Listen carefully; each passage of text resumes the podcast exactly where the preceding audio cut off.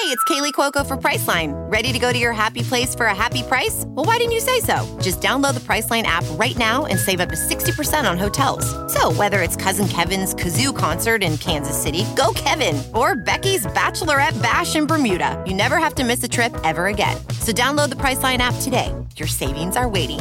Go to your happy place for a happy price. Go to your happy price, Priceline.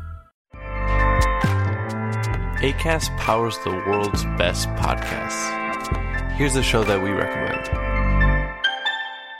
What is the briefing room? It's a behind the scenes look at how the criminal justice system works and the lives of the people within that system. If you love true crime, well, these are the real people who do the job every day of making sure justice is served. Hi, I'm Detective Dave. I'm Detective Dan. Together, we have decades of experience in local law enforcement, a profession that we think is often misunderstood. So, we're going to explore how to do it right, and we won't shy away from when it's done wrong. These are stories you'll hear nowhere else unique, frank, and unvarnished. From the team that brought you Small Town Dicks, this is The Briefing Room. Episode 1 drops on August 30th. We'll meet you in the briefing room. ACAST helps creators launch, grow, and monetize their podcasts everywhere. ACAST.com.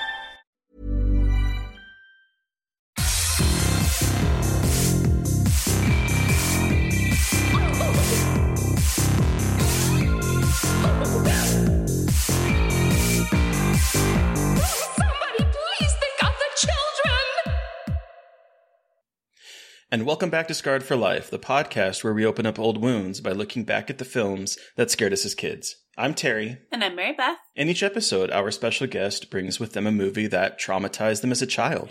This week, our guest is Eric LaRocca, the author of several works of horror and dark fiction, including Things Have Gotten Worse Since We Last Spoke and the just release You've Lost a Lot of Blood. Welcome to the show! Thank you so much for having me. I'm so, so happy to be here and talk about horror. I'm so excited. Hell yeah, we're really excited. And that is a great segue because we want to know how did you get introduced to horror? It was really my mom. Like, my mom was a big horror person um, growing Mhm. up. Like, she watched, like, all of the chiller um, theater, like, reruns that they used to do like like uh house of frankenstein house of dracula Mm. like the old universal monster movies and I was showing an inclination at a very early age to really like things that were just dark for some reason. Like I just always kind of preferred things that were like monstrous and weird and just like out of the ordinary. And I think she saw that. And uh, the first like major horror film that she showed me that like had a really big influence on me was um, The Creature from the Black Lagoon. Oh, Um, mhm. so that was a big that was a big one for me. Like I saw that when I was probably like eight or nine, and then after watching that, I was just like so obsessed with you know seeking out other Universal monster movies and just kind of devouring the genre and really trying to like educate myself. And then I kind of got into uh, horror fiction and you know reading as much as I could, uh, and I really like went through the genre like from the classics to like modern times. And uh it was such a re- like it was just such an enriching journey. And um it but it really was like my mom in the beginning that just had that huge impact on me just developing a love for the genre I love hearing that because uh, uh, I think you and I were similar backgrounds, except my dad was the one that introduced me to it. But it was Universal Monsters were, were the first thing, probably the first like memory I have of like cinema was the Universal Monsters.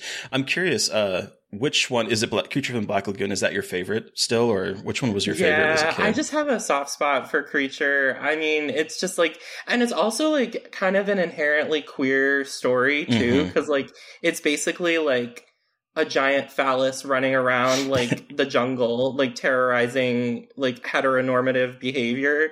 Um, and it's just like, I mean, now I can speak about that because I have like the language to do so. But when I was like nine, I didn't know why I liked it, but yeah. you know, being a queer kid, like I was just like immediately drawn to that. hmm But now I can kind of understand why. But yeah, Creature from the Black Lagoon is definitely like I think my ultimate favorite like monster like from that from the era of like classic universal Mhm. monsters You also mentioned like horror fiction. Um, what what did you you said you read some of the classics? Did you then like progress? Did you do like Goosebumps or did you go straight to like Stephen King and stuff, or what was that progress like? I like i never got into Goosebumps really. Like I always wanted to kind of like challenge myself, and I remember like one of like one of my earliest memories is being like I think in like third or fourth grade, and I brought um a book that had the monkey's paw in it, and like that was like the title story. Um, and I forget who wrote it. I think it's like W. E. Jacobs. I think they wrote it. I could be totally wrong, but I remember bringing it to class and just like loving it. And I remember a teacher like saw the book and was like, "You're too young to be reading something like that. Like you probably don't understand what you're reading." And I'm like, I know what I'm reading. Like I, you know what I mean? Like I just had to like constantly justify myself to adults sometimes. So like that's why like just going back to my mom, like she was just always so supportive of anything I wanted to do and like anything I wanted to read and watch. So and my dad too. Um but like there there are just sometimes like adults like don't know how to interact with children, I feel like, and they just like assume, you know, Yeah. like they don't the children aren't as smart as they are, but like they are. You know what I mean? I can't remember if it was sixth or seventh grade for me, but I have a memory of being sent to the principal's office because I had a Stephen King book with me. Oh my god. Yeah. That's like so heinous. Yeah. I know, right? On the, and then on the Yeah. opposite end of the spectrum, like in my, I think it was my seventh grade, my seventh grade English class, we had like Christopher Pike books, just like, and I don't think anyone knew what they were. I think they were like, oh yeah, look, I, I don't. It's like the it was it was the one about the vampire. Uh, It was a vampire one, and it was so funny because I was just like openly reading these books in class. No one else would read them, and I don't think my teacher actually knew what they were. So I just like didn't tell anyone they were horror books. I was like, Yeah. Well, that's the best thing about fiction. You can like no one knows what's in it. No one knows that Jaws has a very descriptive um explanation of a woman's vagina in it. Like no one knows this shit. Right, yeah. You have to like experience the book. Yeah. but so were you easily scared as a kid?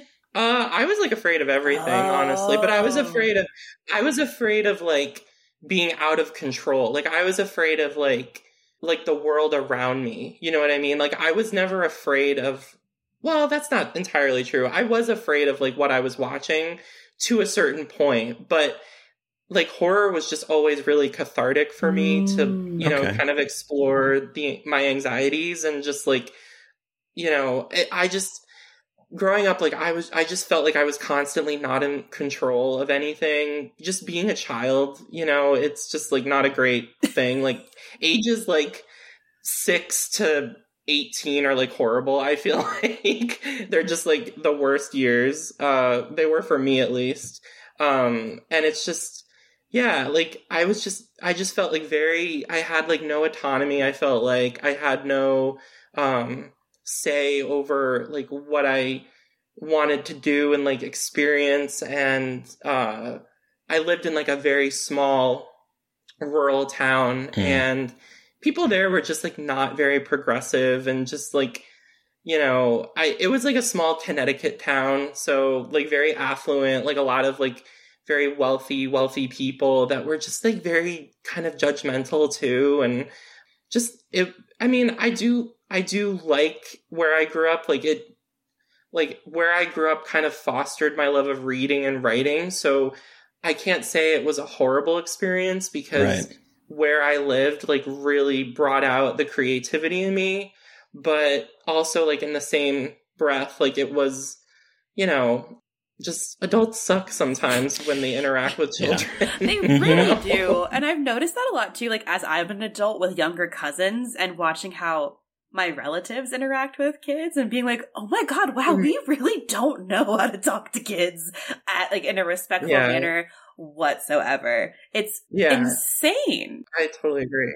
I totally agree. And that's like a huge that's a good word, like respectful. Like I feel like a lot of adults just aren't respectful of children, you know? No. And they just kind of assume the worst or they assume that I don't know. I don't know. I think it depends on the person. Yeah. But yeah, no, I mean, growing up, like, just to get back to what you had asked, like, just about being scared, like, I, I just felt like very just out of control and like no one really understood me. And like, I just kind of felt like on the outside looking in.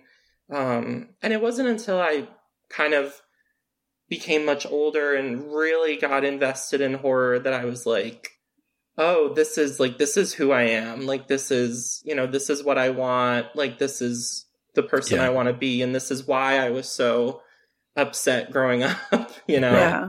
Yeah. Um. So okay, transitioning to an adult. Uh, what do you think draws you to the genre now? I think, um, you know, I talk a lot about this like in interviews, but I mean, horror is such a queer genre to begin Mhm. with. Like, it's just horror is about the other. Right. And Gabino Iglesias actually posted earlier today, like on Twitter, um, he said that he he posted this really like thought provoking tweet and basically said that um, you know horror has always been about the other, but I wonder how some folks now react to the fact that the genre of horror is being told by the other.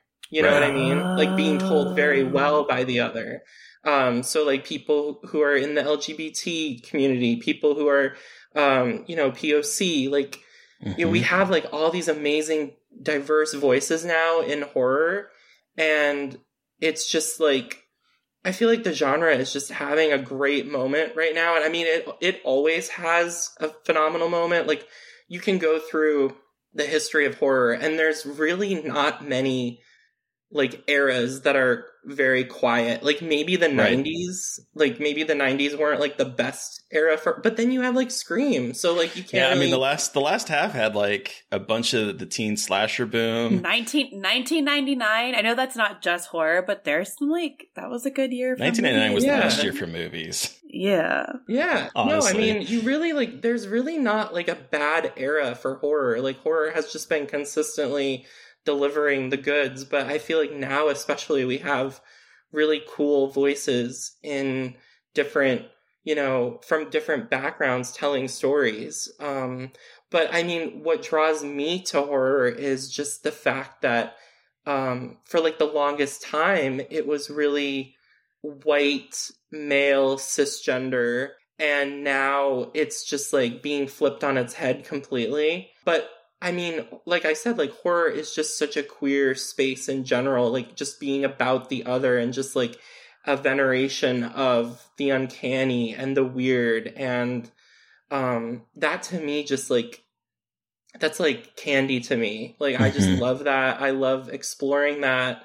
Um it's just yeah like i could just talk about it all all day. So i think that's really what draws me to horror. And i think like a lot of horror creators now i think a lot a lot of publishers are recognizing that there's a lot of value in genre fiction um cuz a lot of mainstream publishers are picking up horror pieces Mhm. that they're marketing maybe they're not marketing as horror outright like they're marketing it as like dark literary or Mhm. thriller but they really are horror and yeah i just feel like horror is just such such an incredible genre and just a really cool space to explore anxieties and like what what makes us human too you know Yeah. I'm I'm curious because you okay, so you, you brought up the, the tweet, which I think is a, I just retweeted. It's a fantastic so did I. tweet. So did I. um, but uh, so my question is, as as a queer author, when do you remember the first time you experienced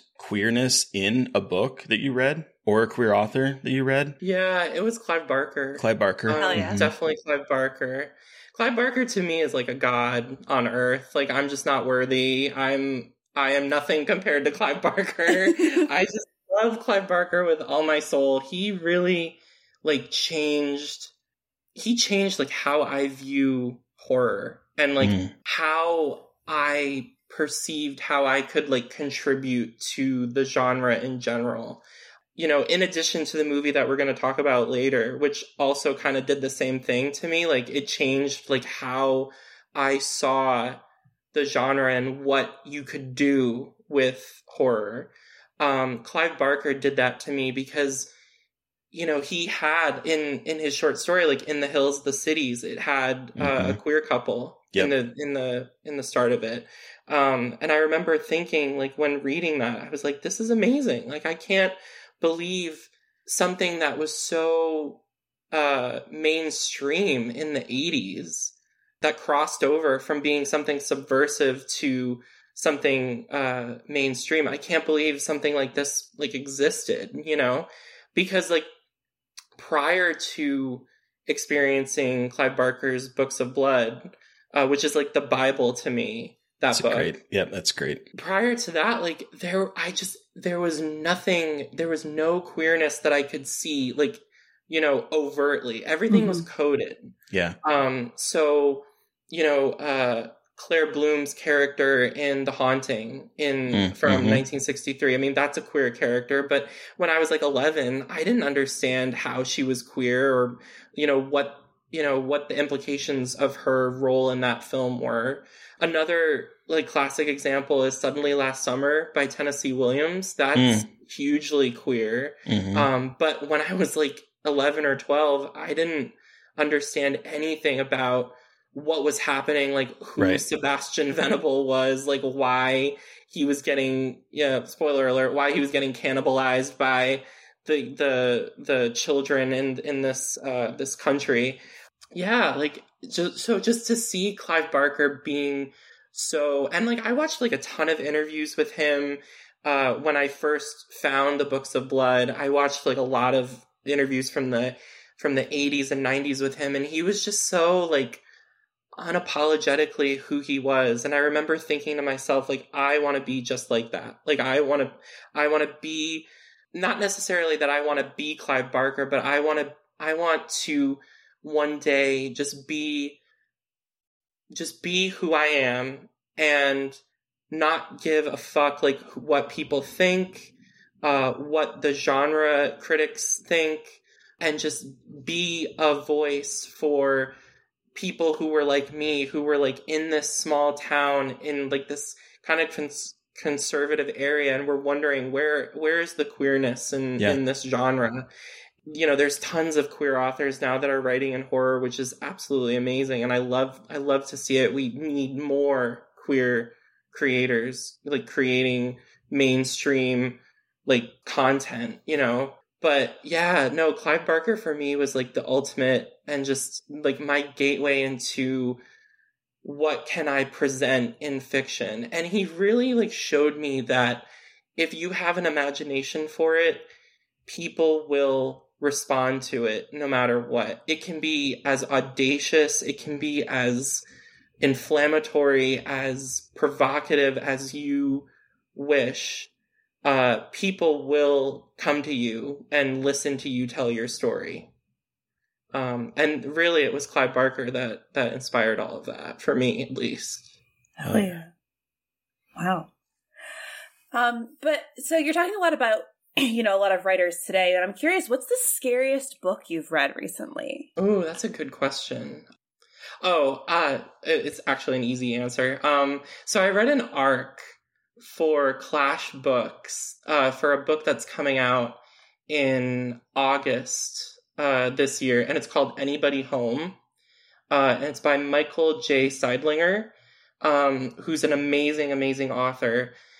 And the book is like it's it's it flips the home invasion genre completely on its head. It's just so unique and so perverse, but it's also just so expertly crafted and just like really well done. And it's like this kind of like ongoing monologue that you're reading and it's it feels like something that you shouldn't be reading you know it feels like something that's like cursed that you're like i'm Mm. gonna get possessed after i read this book or something horrible is gonna happen to me after i finish reading this book and uh it just totally unnerved me and um it's just like it's probably one of my favorite books of all time Oh, wow. seriously um it's just such a well done book and the cover art is really cool. Yeah, I, I'm Um, looking at it now. It, it's uh, Yeah, I love it's it with the really cool. the finger paint It's- and it fingernail looks like kind of like it's like an homage to Funny Games. The cover, Oh. the American release with like Naomi Watts on the cover.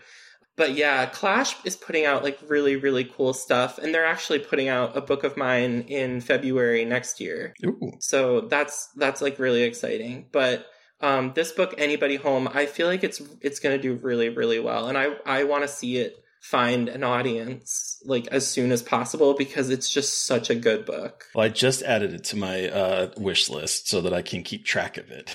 yeah, I think you'll really enjoy it. If you're into like the you know the home invasion subgenre, which I Mhm. really am, like I love funny games and mother and like, you know, all of anything that's like home invasion related uh because that's like what really scares me. That and like body horror are like my two big genres. Um so yeah, definitely definitely add anybody home, I think. Hell yeah. So speaking of body horror, let's talk about things have gotten worse since we last spoke. Can you tell our listeners a little bit about that uh, novel? Yeah, That so um, it's a novella that came out with Weird Punk Books in June last year, and it went bananas on like Twitter and TikTok and Facebook, like everywhere. Um, and I'm really, really grateful to that because I've been able to meet like a lot of really cool people because of that. But it's like a, an epistolary uh, meaning that it's told through like you know emails, letters, correspondence, IM chats, stuff like that um, about two women who meet in a chat room in the early 2000s and develop a very unusual relationship with one another and it kind of devolves into uh, just bad things i kind of i don't like to say a lot about the book because uh i feel like the less you know about it like the better Uh-huh. uh, which is Yeah. which yeah which is like any film that i've experienced like the film we're going to talk about later like i knew nothing about before i watched it and those are like the pieces that stay with me. Those type those you know those books those films the stuff that i know absolutely nothing about and then it just like punches me in the face like that's that's the good shit you know? Like that's really like the best that's the best form of horror. So i encourage people to like not read reviews before you read it. Uh don't look at like spoilers don't reddit it or anything like just read the book because it's coming out again through titan books uh in september this year um in a collection with like two other uh short stories not novellas. But yeah so th- that's basically things have gotten worse since we last spoke like in a nutshell What I love about it is that it's it's um short enough that I I sat down and I just I couldn't stop. It's like it's very propulsive. You want to just keep reading it, and so I sat there and I was like, I was reading it last night, and I was like scrolling on my my phone, just reading it, going. I just can't stop. It is like past my bedtime, but I'm not going to thank stop. you oh, and I got a copy before it was out of print. I feel so fancy. Yeah. 'Cause Oh, I'm nice. obsessed with the cover. The cover art of Oh, this it's- it's beautiful. But I'm I'm curious, like especially in like an epistolary novel, especially one like this, how did you kind of come to the idea that you wanted to write it in that format? I'm just always so curious about like how it co- goes from like the straightforward way of writing a narrative to this really awesome way of developing over these relationships through I like instant messages. Yeah, I mean that was like kind of a very uh immediate choice for me like Oh. writing the book. Like I was like I know that I need this to be chat messages, emails, uh you know stuff like that. Like I didn't I knew that I couldn't tell this story any other way than like their correspondence from one another Mm-hmm. and you know just kind of like going back to anybody home for like one second uh like that book the way it makes me feel like reading something that i'm not supposed to be reading that's also the same thing i Mm. felt like when i read like house of leaves and like Uh-huh. haunted by chuck palahniuk like Oof, yes. Oh, that's yeah. those are like the books that stay with you and you know they they you feel like dirty after you read them you feel like you feel like it, a part of the book has like crawled inside you and is like now kind of like living inside you a little bit that's like what i i wanted to kind of like replicate that somehow i just i've always been really fascinated by things that are written like unconventionally, um, things that are kind of told through just like very strange methods. Um, because like I started out like I started I started writing fiction kind of later. Like I started really writing plays in the beginning. Like I was Oh, okay. a playwright before I was a fiction writer. Actually, like the way things have gotten worse is structured is actually kind of similar to like a five act play Yep. because there are Mhm. like five parts in in the the novella. Um, and I've actually said for a while that like you could really do a cool production of Things Have Gotten Worse, like on stage with just like two actors, and you could have like video installations and like make it like a really cool like performance art piece. But yeah, no, I mean like the the motivation for doing that unconventional style narrative was just kind of always it was it was like there was no other option. You Yeah. know? like the way I wanted to write it and like how I wanted people to experience the story, I was like, I feel like they're not going to be able to experience it fully unless they're like actually reading what these two people are going back and forth about, you know, Yeah. as opposed to Mhm. me just like trying to describe it and yeah, so I mean that's that's kind of like the genesis of of the book is just like being really influenced by books that you feel like you're like you're reading something that you just shouldn't be reading, you know? Yeah. Yeah. Cool. I'm curious then, you said said that you were a playwright first. So when did you start writing, like, in earnest? I mean, I started writing when I was like really young, like Okay. probably like 8 or 9. Okay. So, I started writing plays like really young and I like worked with like a theater company that was in my local town and um I had some plays that were done by them that I wrote. But then kind of as I got older and you know, I developed more of a love for horror. Um th- it's it's hard to do horror on stage and uh it's not it's not that it's not effective, but it's just you need like a good budget to do something really frightening on stage. Although that's not always true because I don't know if you two are familiar with The Woman in Black, which is like a really great um it's a it's a novel by Susan Hill, but Yeah. they've also done like a West End production of it Oh. like as a play and it's like it's like two characters and just like an empty stage and it's like such a cool creepy production so i guess i'm that's not entirely true that you need like a big budget to do something creepy or like cool on stage but i should maybe say that theater companies usually aren't very keen on doing something that's horrific right. you know they kind of want to do something that's a little bit more in line with like something that's more marketable maybe Mhm. um not that horror is not marketable but a lot of people still don't. A lot of people still think horror isn't marketable. It's wild. Yeah. hmm that's that's yeah that's i don't i i can't i can't even like entertain No, but a lot of people seem to like they want to shy away from it as if it's like I don't know porn or something. Like it, it's it's it has such a weird like relationship to the modern public where it's huge and people watch it, but like no one wants to admit that they're watching it. Like in terms of like people producing stuff, it's so it's so bizarre. I don't I don't get it. yeah that's a good comparison that it's almost like pornography in that people watch it but they're like almost embarrassed to admit that they watch it or that they create it um i remember like growing up when i was writing horror i remember like i mean i was living in a very small conservative town in connecticut but um you know telling people that i was interested in horror i mean the looks you would get Mhm. like just it was not not fun so i totally i totally get that I remember when I went to my first uh, screenwriting course, and the professor, I was like, he wanted to know what what I was going to write about, and I told him I was doing this serial killer thing, and he's like, "You sure you don't want to do a story about a boy and his dog?" And I was like, "N- "No." Who? but it was like he's like, "I just don't think this is going to work out." And I'm like, "Oh, it's going to work out," and because I'm like, "There's no way I'm going to write this little non-horror thing." No. yeah But that, that's the way. That's Yeah. the way it seems to be a lot when when you tell people I want to write horror. It's like, don't you mean like something funny, dramatic, maybe. Right, yeah. I found that a lot, like growing up, like just being a kid that was interested in horror. But then mm-hmm.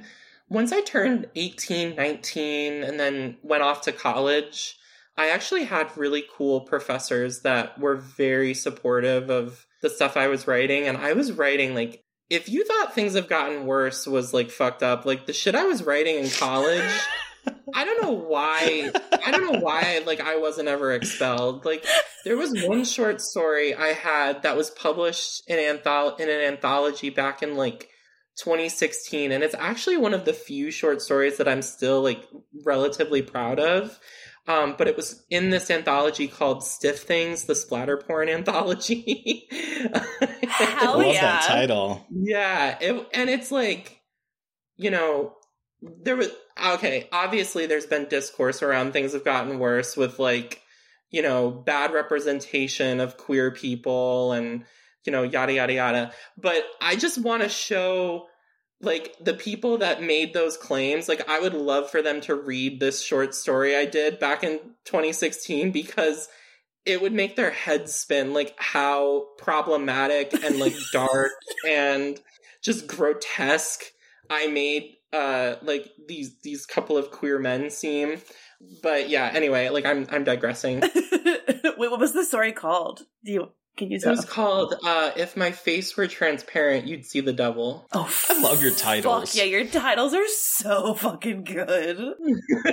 Thank you. Holy shit! Yeah. Wow. Yeah, it's a good. It's honestly like it's like I said, like it's one of the few short stories that I can look back on, like over five years ago, and be like, you know what, that was actually pretty good. You know, That's so nice. It's hard to look Yeah. back on your stuff and think think nice things about it. So I know, It's I so know. fucking hard. So I know.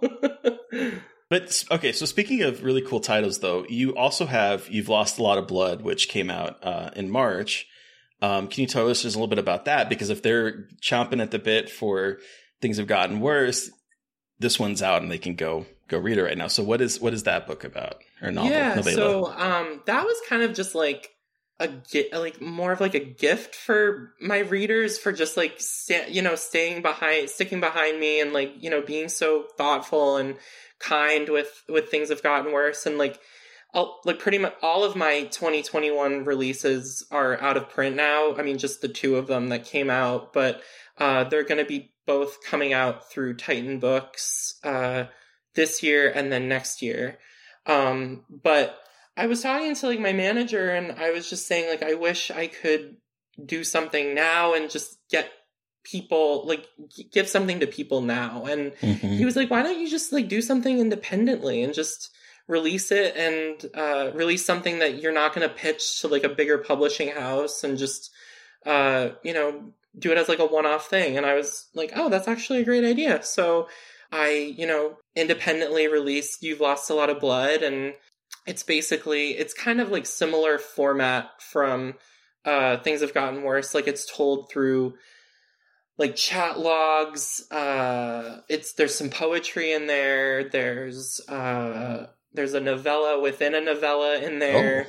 Um it's yeah it's it's i think it's pretty cool. Um you know it's got another kim Jakobsson cover art on it which is like really yes. really dope like it it's really cool so looking good. too. yeah so and like and uh 50% of the proceeds are going to trans lifeline Hell yeah! which is an awesome, awesome organization uh, that's really close to my heart. So, um, yeah, 50% of the proceeds are going to be going to that. So, um, but if you're, because I do have a, a novella that's coming out in June through JournalStone called We Can Never Leave This Place. But Mhm. if you're kind of just interested, maybe you've heard the buzz around things have gotten worse and you want to just get like a taste of my work, um, you know, I would definitely consider picking up a copy of You Lost a Lot of Blood. Hell yeah! And we'll put links, listeners, in the show notes. So. Yeah, that'd be great. I don't know why I'm putting Yeah. down as if I'm on a YouTube video, but click the link in the description. um, but okay, so Eric, we've talked about your horror history. Uh, so, but what movie did you bring with you today for us to discuss? So I brought the iconic Martyrs. Iconic. Okay, so uh, here's a quick synopsis of Martyrs. A young woman's quest for revenge against the people who kidnapped and tormented her as a child leads her and a friend, who is also a victim of child abuse, on a terrifying journey into a living hell of depravity. I didn't realize until this IMDb summary that um the other character was a victim of child abuse. Oh, you didn't? No, Yeah. I somehow missed that. Yeah, they both both times I've seen this movie. shit, which is why. Yeah. But I oh I have so many thoughts and feelings about this movie. But Eric, to start us off, tell us why you've picked Martyrs uh, as your Scarred for Life movie. Yeah, I mean, this is the movie that, like, uh, how I was talking about Books of Blood earlier, like, changed my way of thinking with horror and just how I wanted to be creative. Like, Martyrs also did the same thing for me. It scared, like, the shit out of me when I first saw it and just completely traumatized me. Um, but it also, in, like, a very strange way, it really inspired me. And it was like, at this moment, I was like, you can really show anything on film or, you know, in a book. Like, you can tell kind of any story. You don't have to, like, censor yourself. You don't have to be inhibited in any way. Uh, if, and same thing like what I said with Clive Barker, like, if you have an imagination for it, you, like, readers will come to you and be interested in what the story you have to tell. Um, and it just also like it's such a fearless film. It's so like audacious and just completely in your face. And that's also just kind of how I like to live my life. Like I, you know, what you see is what you get. And, um, you know, I try to be like as, I try to write as fearlessly as possible and write with no inner critic. It's hard. It's obviously hard to do that um, and stay true to that. But uh, Martyrs for me was just like a big turning point and just a movie that was like just so uh just I can't think of any other word other than fearless that just completely destroyed my uh just destroyed my spirit, made me like a total a total um like nihilist in a lot of ways like you know it's just such a bleak bleak film. But then so i actually rewatched it today before we recorded and there's also like a little bit of hope at the end that we can maybe talk about Yeah. more yeah, like, let's depth. let's put a pin in that for sure. about it. I definitely want to discuss the ending, but I'm Yeah. curious, how old were you when you saw this movie?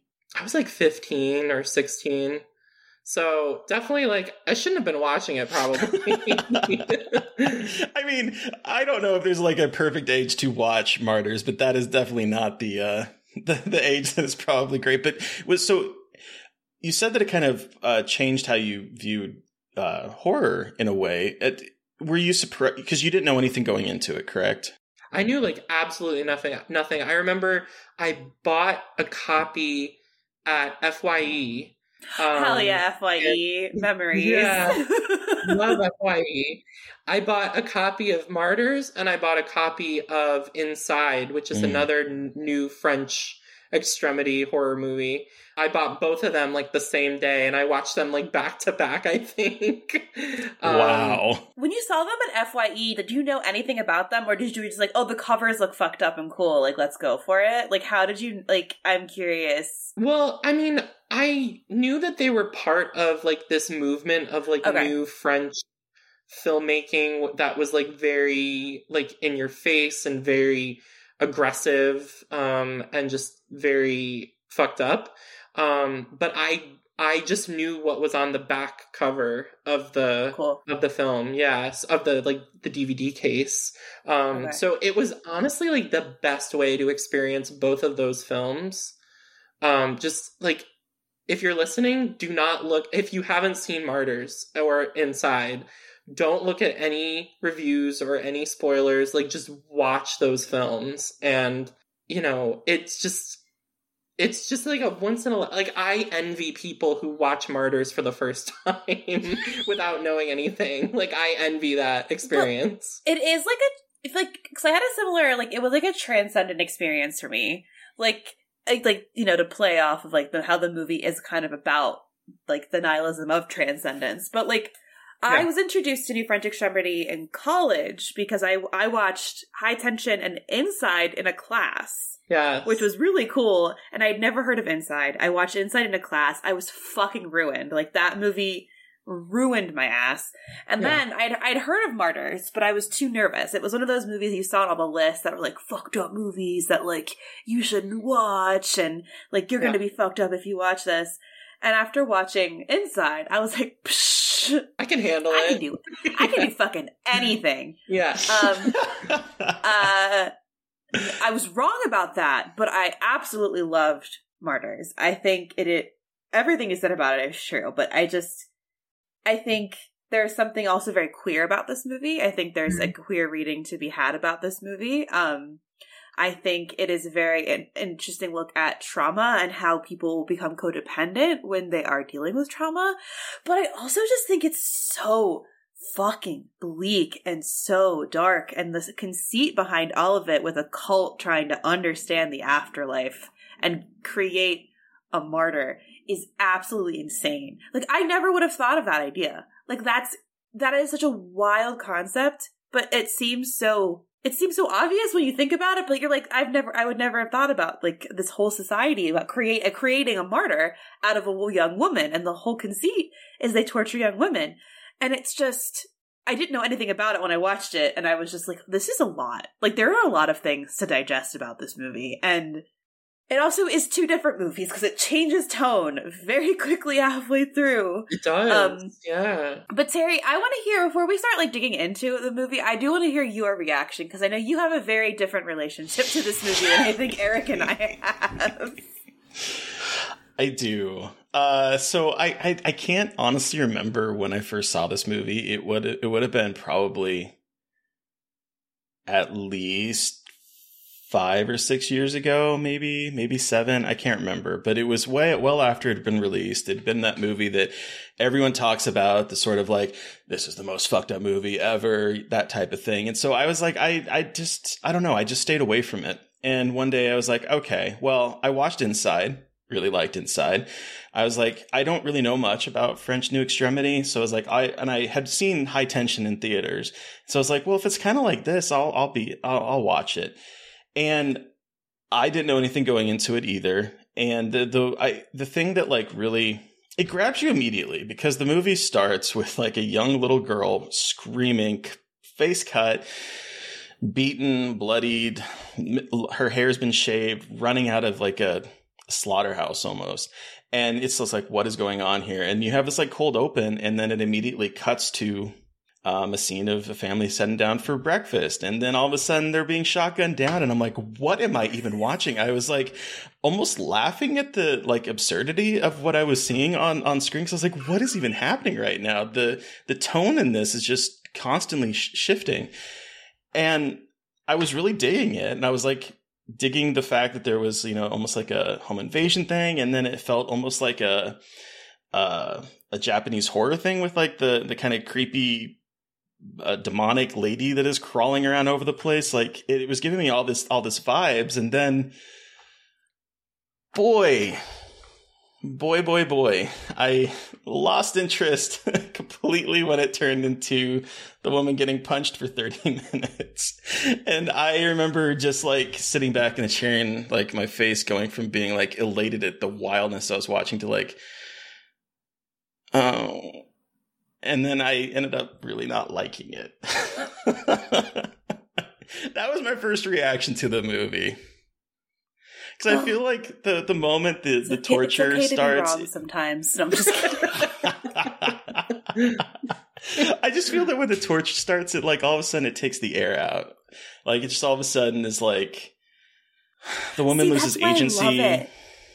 I know, Oh, I get well, that. Like part, I that part, I well, it's like the all of a sudden like I'm I'm watching this badass woman like trying to take care of her friend, trying to do all this stuff, and then all of a sudden she's in a chair and she's just getting punched repeatedly for like 20 minutes, and I'm mm-hmm. like,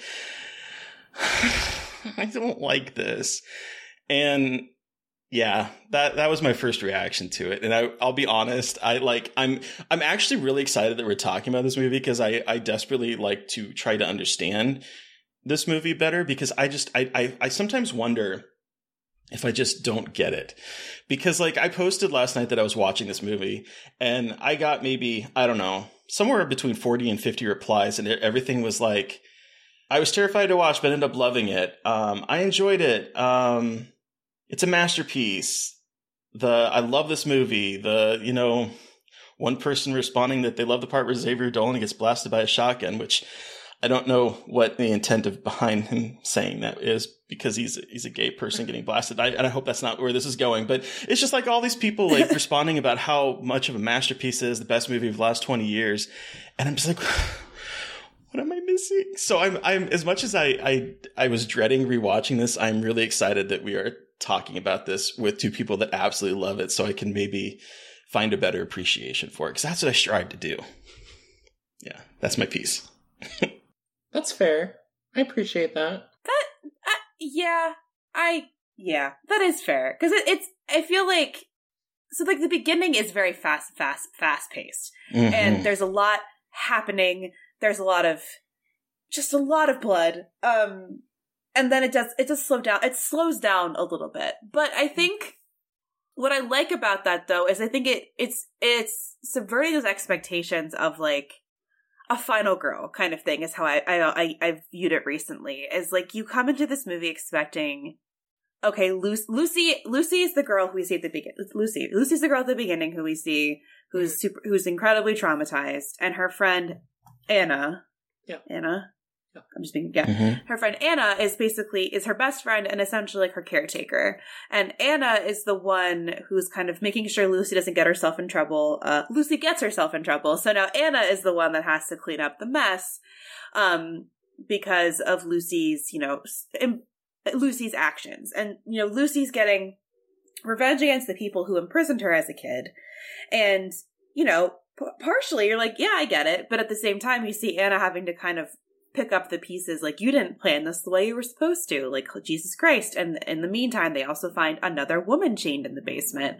And there's a lot of you know pretty crazy things happening all at once. Also anna and or lucy sees a manifestation of her trauma that is kind of like a feral woman and that's also going on on top of everything else. And there's just a lot of things happening a lot of things to parse through a lot of blood a lot of guts and then you switch to this more kind of contemplative, weird existential half of the movie where you learn it's no longer just revenge, it's learning what's going on with this cult. And I think to me, that the reasoning that kind of they get into with this ba- the back half is what really I think kept me going in terms of it being something more horrifying than you could ever imagine.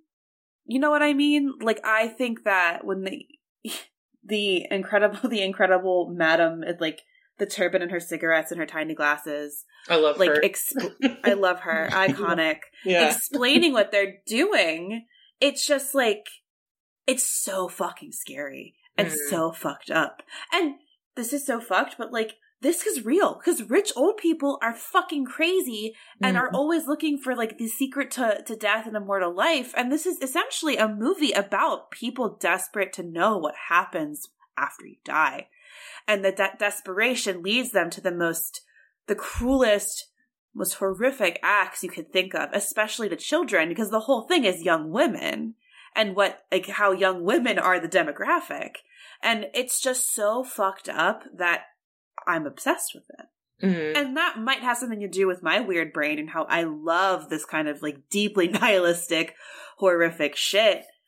But I just, I think it's fascinating how they focus on that and flip the script on having Anna go from this like incredibly strong character who knows what she's doing to being stuck. And I think that's what New French Extremity does so well for me is in terms of like, it gives you these characters that are absolutely incredible and then not even they can escape their circumstances. And that to me is like so nihilistic in the face of what we expect from like slashers. We're like, oh, well, she'll get out of it okay in the end. But this one, it's like, no, and you're going to watch her fall apart. yeah. And like, there's something to be said, or people could say there's misogyny to it. Yeah, I suppose.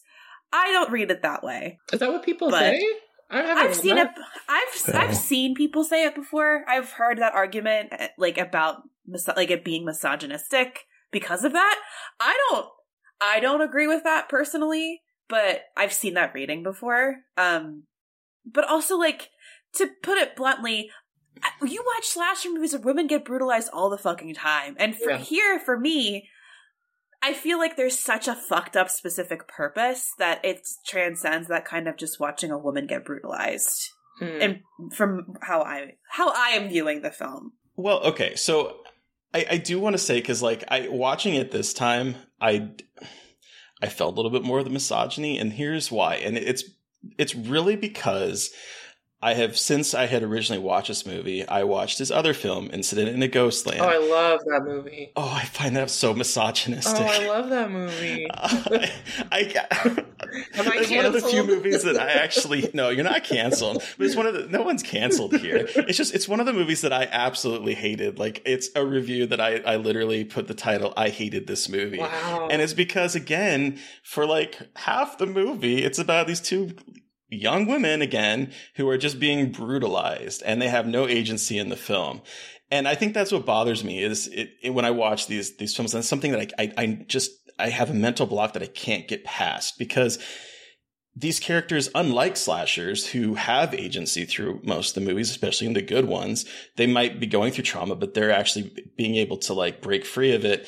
Here we have two movies where it's literally the last half of the movie or the last 30 minutes or however long it is, is them just literally being punched in the face constantly. And I just, I, I just, I can't get past that. I don't, every time I watch these movies, it just, it just like eats me up inside. And I just, I can't, it just makes me go from being interested in the movie to just sitting back with my arms crossed, like, I don't like this.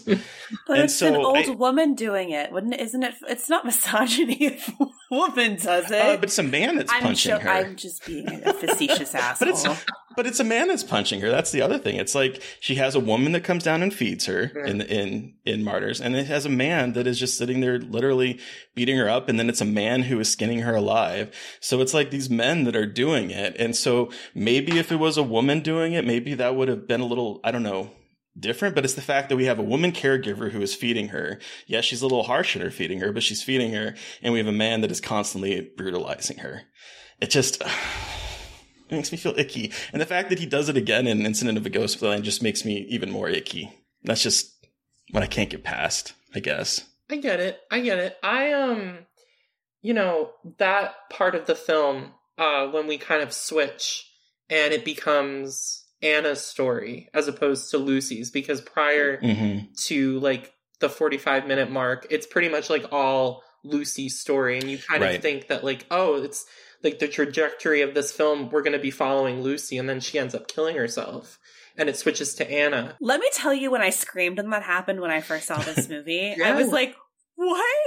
Yeah. What is- Mhm. I don't know what's going to happen anymore. Like, I kind of, you know, Right. like, that That's ha- why I love this movie because, like, you don't feel safe watching you it. do Right. not. That's no. true. You know, you Because as don't soon as feel she's as soon as she dies, you're like, uh oh, it's all out the door. Like You- I There's another like, 45 minutes left. Yeah. And it's like, what the fuck? it's yeah, like no, I get it. it's like the the modern equivalent of like Psycho almost, where Mhm. um you know Janet Leigh's character is killed in the shower like at the 45 minute mark and you don't know where the movie's going to go. And that to me like that's a brilliant storyteller.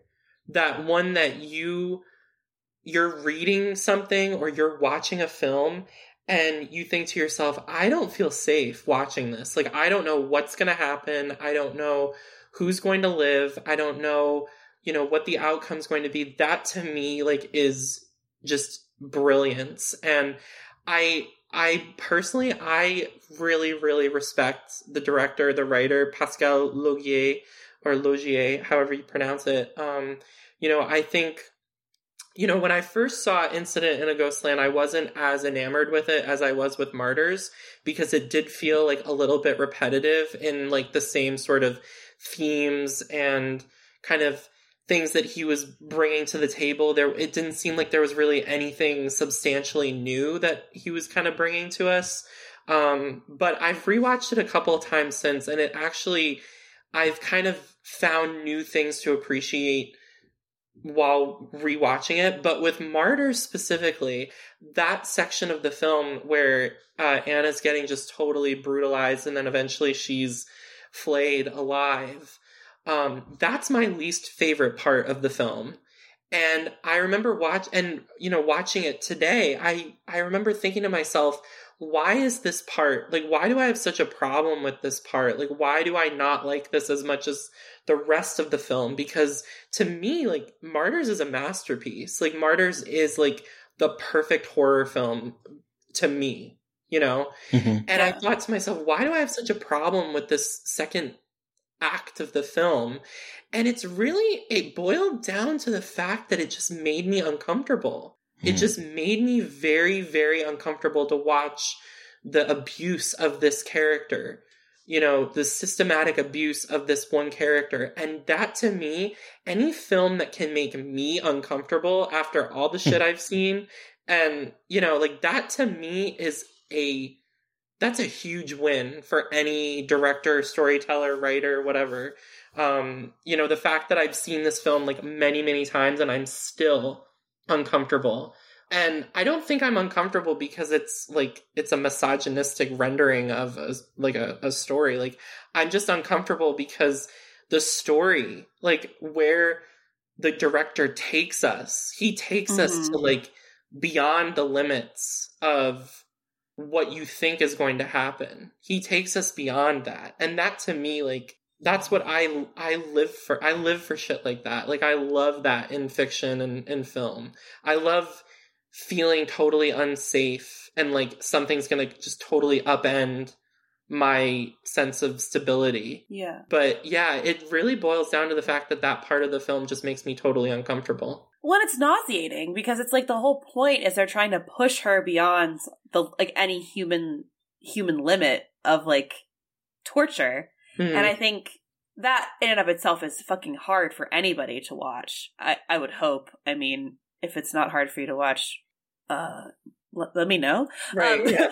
But like Or it don't. is, it Please is- don't let me know. Just get Or, away like, from just me. like don't Block talk to me. us. Like if it's Block us and run away. rude. because I think one of the, another reason why it's effective for me is because it is trying. It it, it is the purpose is pushing beyond Mm-hmm. the limit of both her body, but I also think of the viewer. I think he wants to test you while Yeah. you're watching this That's and wants to put you through that fucking exactly like put you through that ringer and Yeah. make you uncomfortable. And I can't imagine he didn't kind of see like the optics of a woman getting hit by a guy, and uh, maybe that factored into that kind of that discomfort, which is something again that I I enjoy enjoy strong word, but like appreciate greatly in the movie. I did not like Incident as a, in a Ghostland as like very much, but this to me this movie I feel like is just so brutal for such a specific reason, and I feel like this is like the new French Extremity movie. Like when I think of new French. Extremity, like Yeah. this is the movie because all of them are fucking terrible, but I feel like this one is the most just like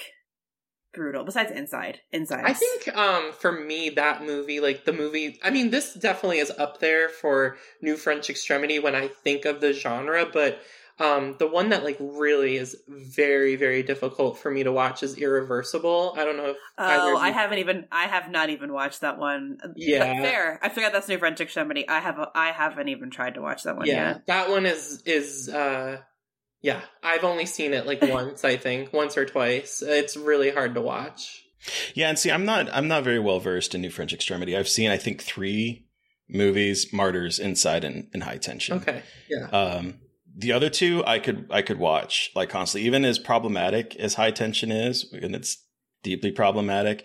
I could watch both of those hands down because it's not it's not necessarily the, the nihilism. I love the nihilism of these Mhm. movies. I it's just yeah. I just again it comes down to the agency aspect. I just I don't I don't know. Do they say high can't. tension is problematic? Yeah, because the whole Yeah. like the the the uh monstrous lesbian. Whatever. Yeah. Yawn.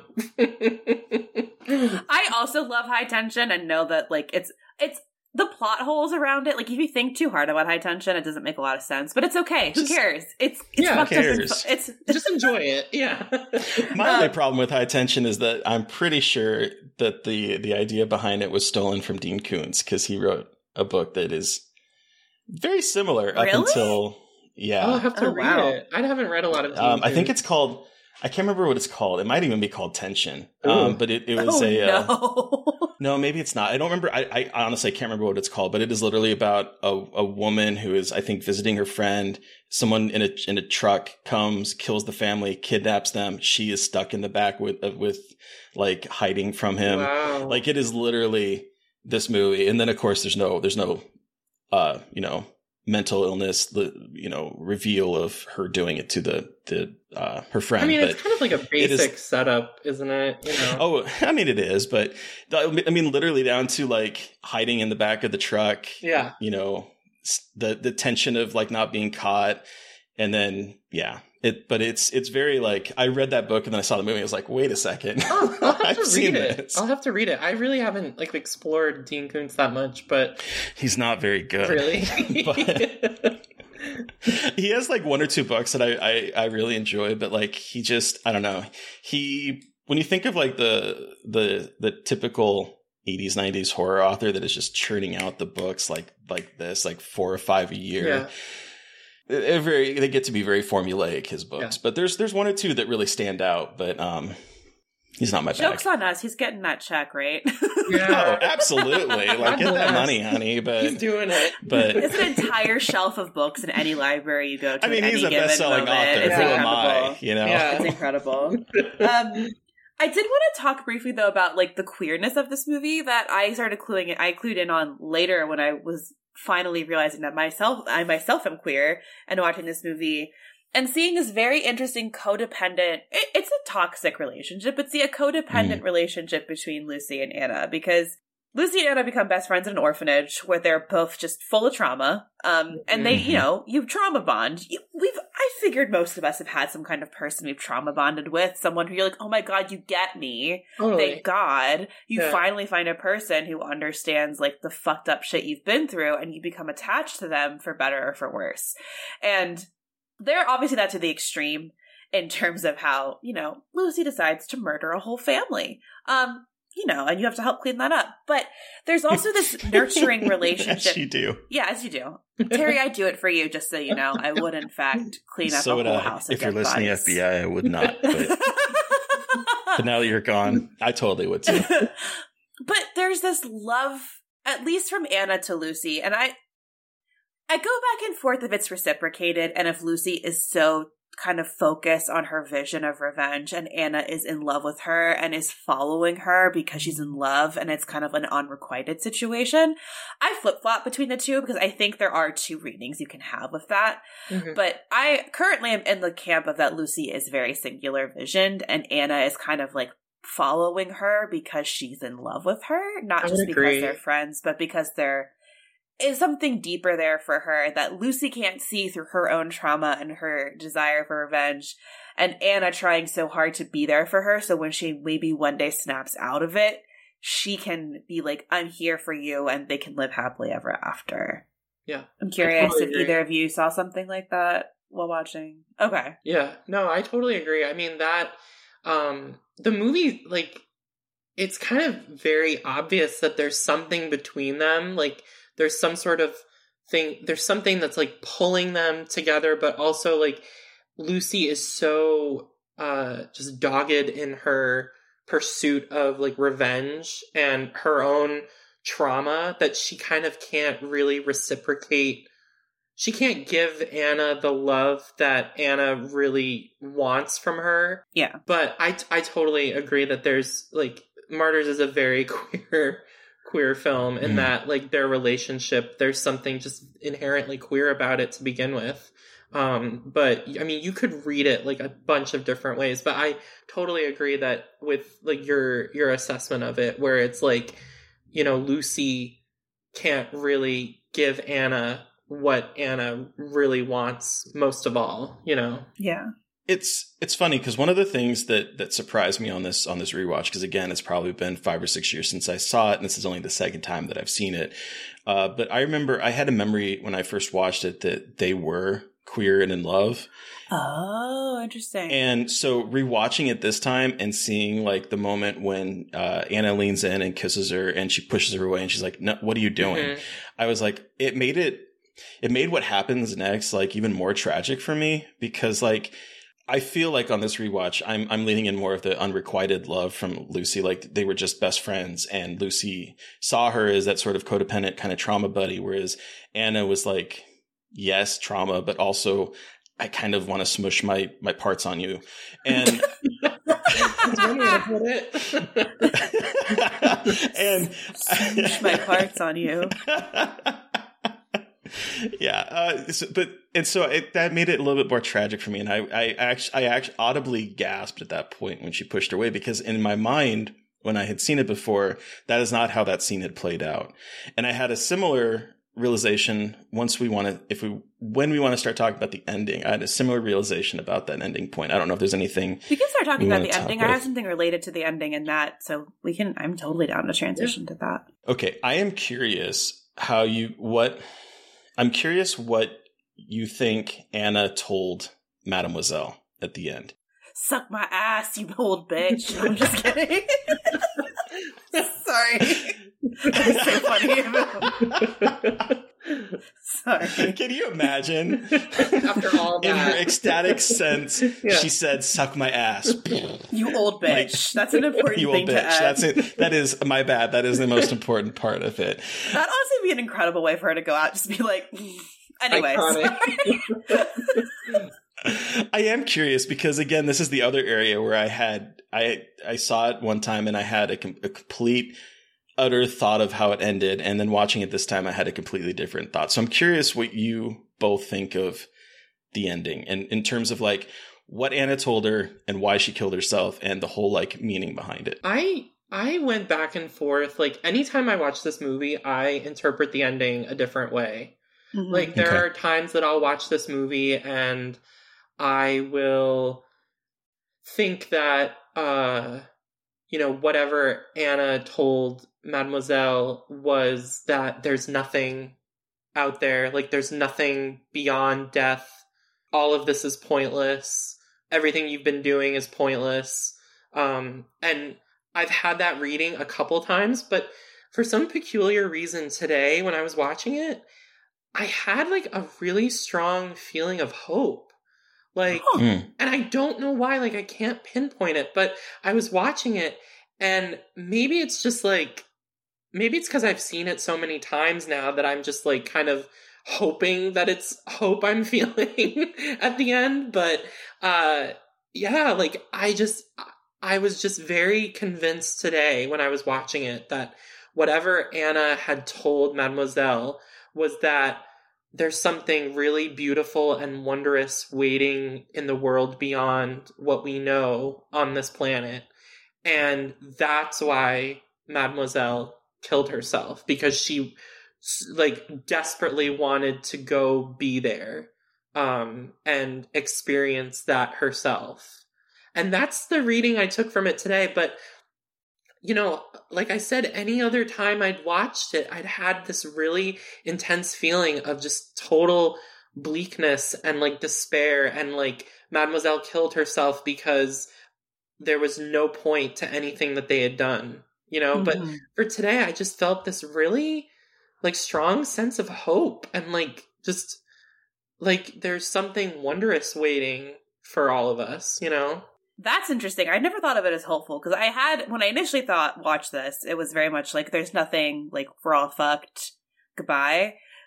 The most recent time when I rewatched this, I was thinking there's something fucked up after death. Like it's not nothing. There's something horrific. And while Mademoiselle, well, you know, Mademoiselle killing herself would be like, why would she want to confront it? Maybe it's because she doesn't want to delay it, delay facing that hell and have that knowledge of that hell awaiting her Mm-hmm. That was a recent interpretation of like there's something bad waiting for us after death and like you don't want anything to do with it I love that reading. That's a great reading. that would be so cool That would be really cool. you like y'all were looking for something good and you were oh you were fucking with something terrible Yeah. like that ugh if there was ever to be a sequel we don't need one but like that would be so cool if there was like delving into some weird like hellraiser event Yes. horizon bullshit going on that they like stumbled into by accident oh that would be so fucking cool but um be so cool. but before Terry, before I ask you really quick, I just wanted to say that the last part, like with her getting flayed, it also reminds me a lot of like this might be dramatic, but like what happens when you put other people in front of you and you take on their trauma as your own? Because she's taking on Lucy's trauma. Like this, it's like quite literally, she Mhm. goes, she takes on like this trauma from Lucy, who lived through this and Anna hadn't experienced it. And now Anna is taking it on.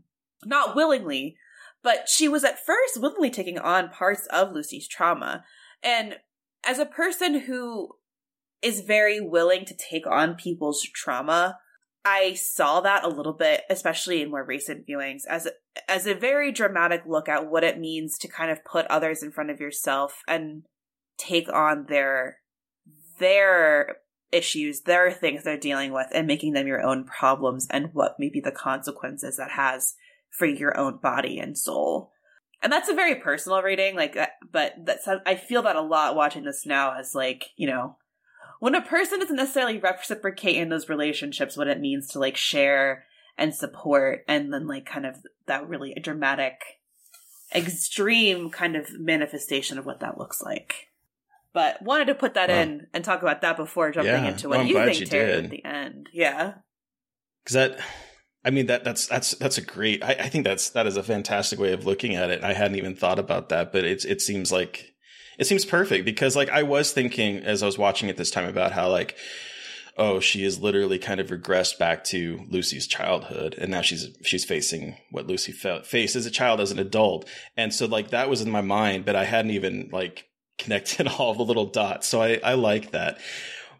Okay, my first watch of this movie and my memory of seeing this movie was that the ending was finite. It was she bitch told her there is nothing good out after death and she's like, "Well, it's I'm over. Like this is all pointless."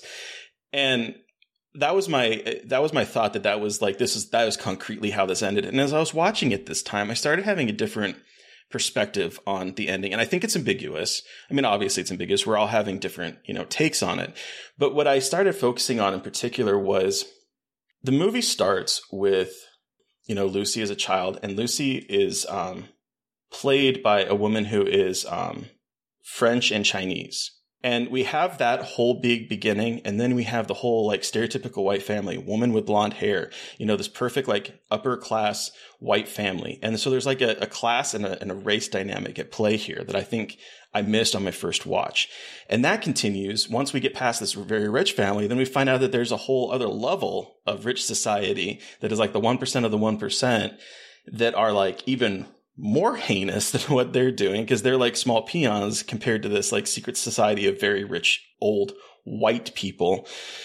And they're doing all they're manufacturing all this torture. And then at the very top of that 1% of the 1% of the 1% you have mademoiselle who at the very end finds out whether it's good bad indifferent nothing finds out what happens in the afterlife and then instead of sharing it with the other 1% of the 1% is like i'm hoarding this knowledge. I'm out. Peace. Oh shit. And so it's like again the the fact that it, that shit is just going to roll downhill where she is so rich so powerful and she has that knowledge and she's going to die with that knowledge and she's going to leave the one person that is asking her with like doubt. She's like keep doubting. It's almost like a big fuck you like i know the truth and no one else does. Mm-hmm. And isn't that like the entitlement of like the rich upper class? Like isn't that what what kind of boils down to? So i had a better appreciation for that aspect of it this time because of putting those little pieces together Okay, but also like what a fucking incredible movie that we have. We all three have different readings that are all just as fucking viable and cool. Right. Like yeah. once like it just they put that they give you that ending and they give you just enough to kind of make your own conclusion and every conclusion's fucked up. Like no matter how you interpret it. There's nothing happy about it and I just it's so good. It's such a good movie. Yeah, it's it's a masterpiece, I think. It's it's his best film. Definitely. i agree with you there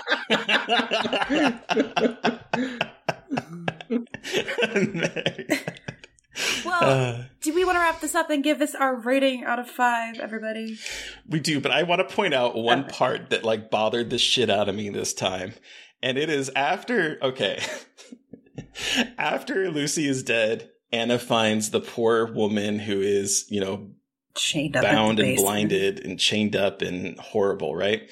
And she leads her upstairs, and I wanted to be like, "Bitch, why are you pulling those staples out of her head? Go run, go call the po- cops, go do something." Instead, she's like making it worse by pulling out the staples of her out of her Oh, head. I'm like, so bad. you're she- not a medical person. I know that you're doing like triage and stuff, Right. but leave that to like the fucking professionals. Get out of there.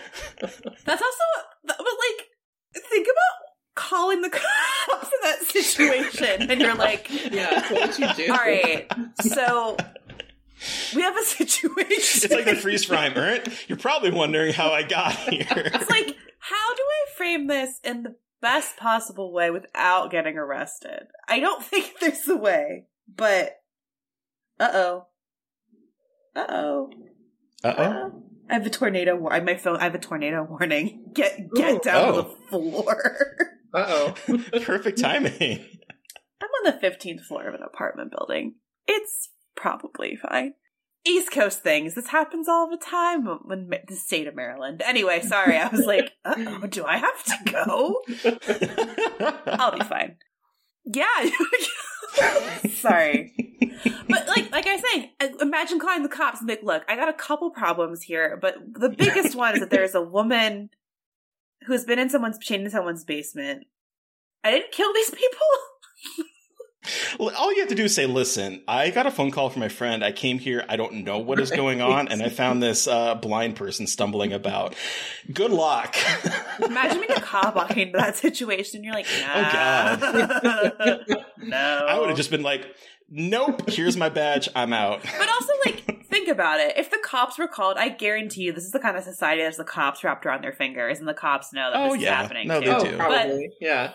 Yeah. But anyway, Terry, let's wrap this up and give this rating out of five. Uh, how many flayed bodies out of five do you give this, Terry? Can I pass? uh, okay. okay. Um, so here's the thing.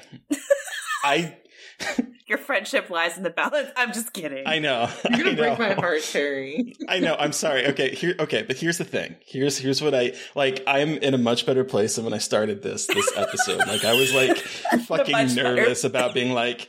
I was like, I'm gonna give this movie like a one or two two stars, and it's gonna be like what? But okay, so here's the thing. I do not like this movie. I I don't. I I like about three fourths of it, and that last fourth just is a, a deal breaker for me. I, that is what I'm going into, and that is, I just can't get past that. However, I do have a better appreciation for this movie in particular. I think the, the narrative structure is very interesting. Like you said, Eric, I think the way that it is constantly jarring you from scene to scene where it, it starts as one thing and it turns into something completely different. And then it turns again and then it changes again and then it changes again. And it's like it's constantly changing. And so it's very hard to like pin this movie down. And I think that's fascinating and fantastic. And I love that.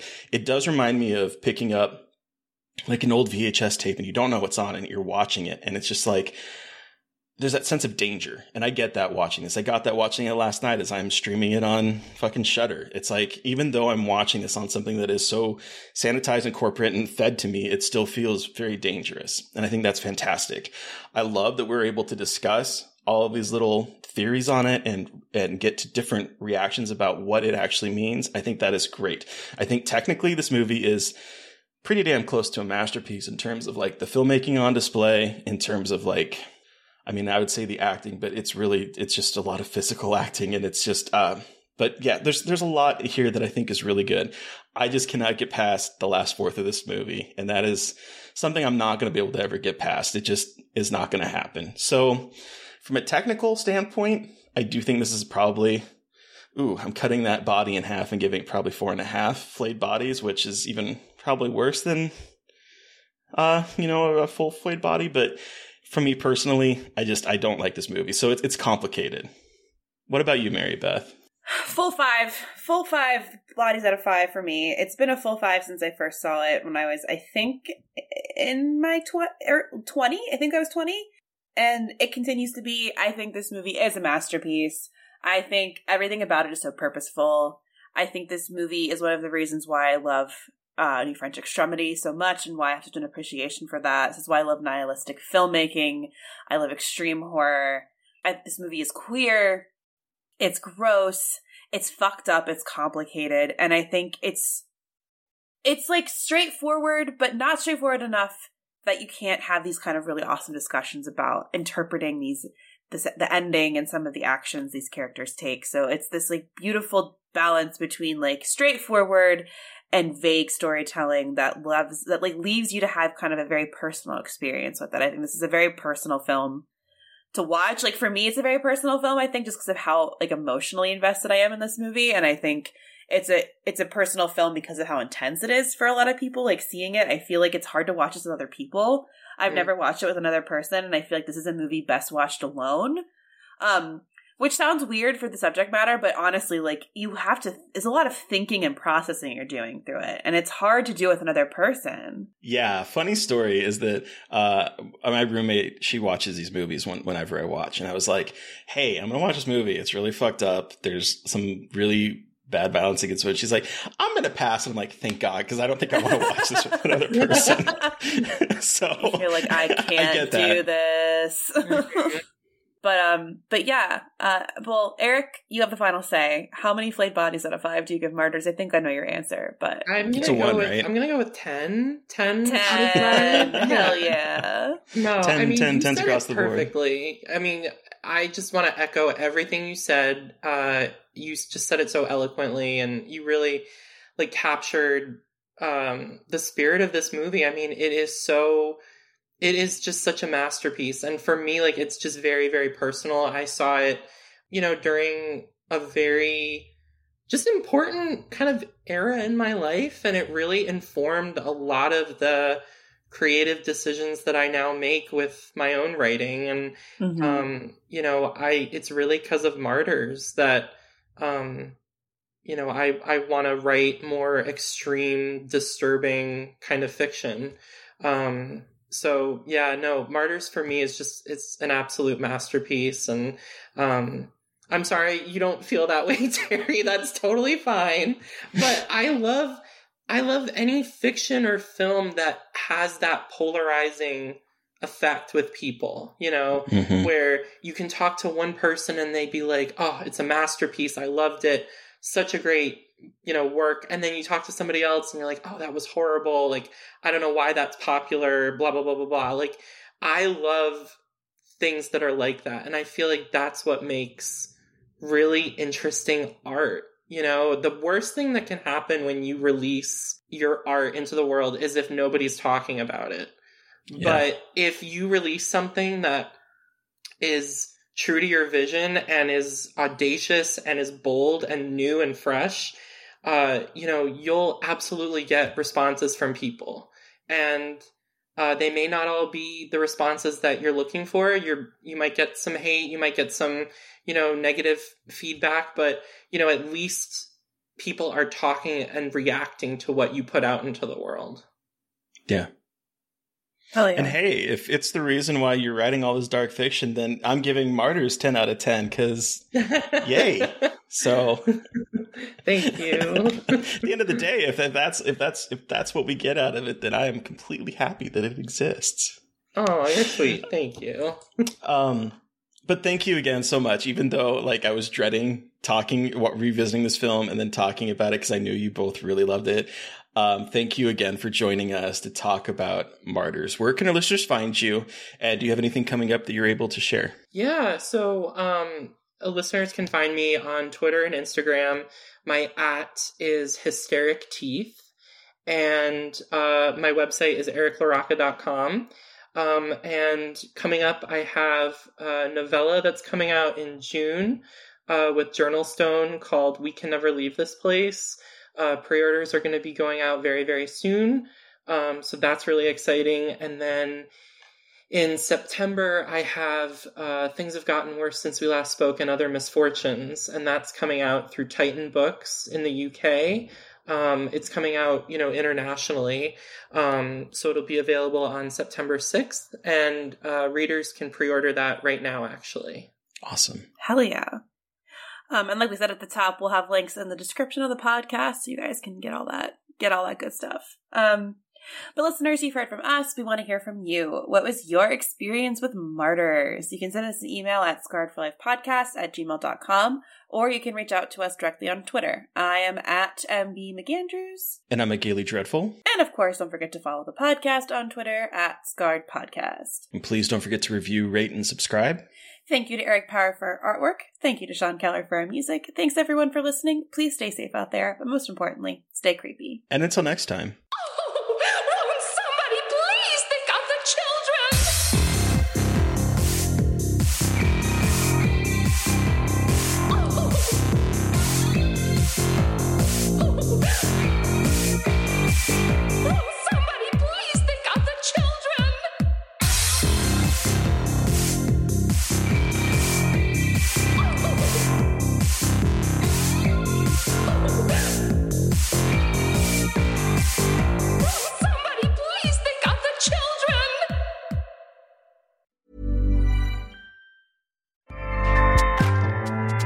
ACAST powers the world's best podcasts. Here's a show that we recommend. What is the briefing room? It's a behind the scenes look at how the criminal justice system works and the lives of the people within that system. If you love true crime, well, these are the real people who do the job every day of making sure justice is served. Hi, I'm Detective Dave. I'm Detective Dan. Together, we have decades of experience in local law enforcement, a profession that we think is often misunderstood. So we're going to explore how to do it right, and we won't shy away from when it's done wrong. These are stories you'll hear nowhere else unique, frank, and unvarnished. From the team that brought you Small Town Dicks, this is The Briefing Room. Episode 1 drops on August 30th. We'll meet you in the briefing room. ACAST helps creators launch, grow, and monetize their podcasts everywhere. ACAST.com.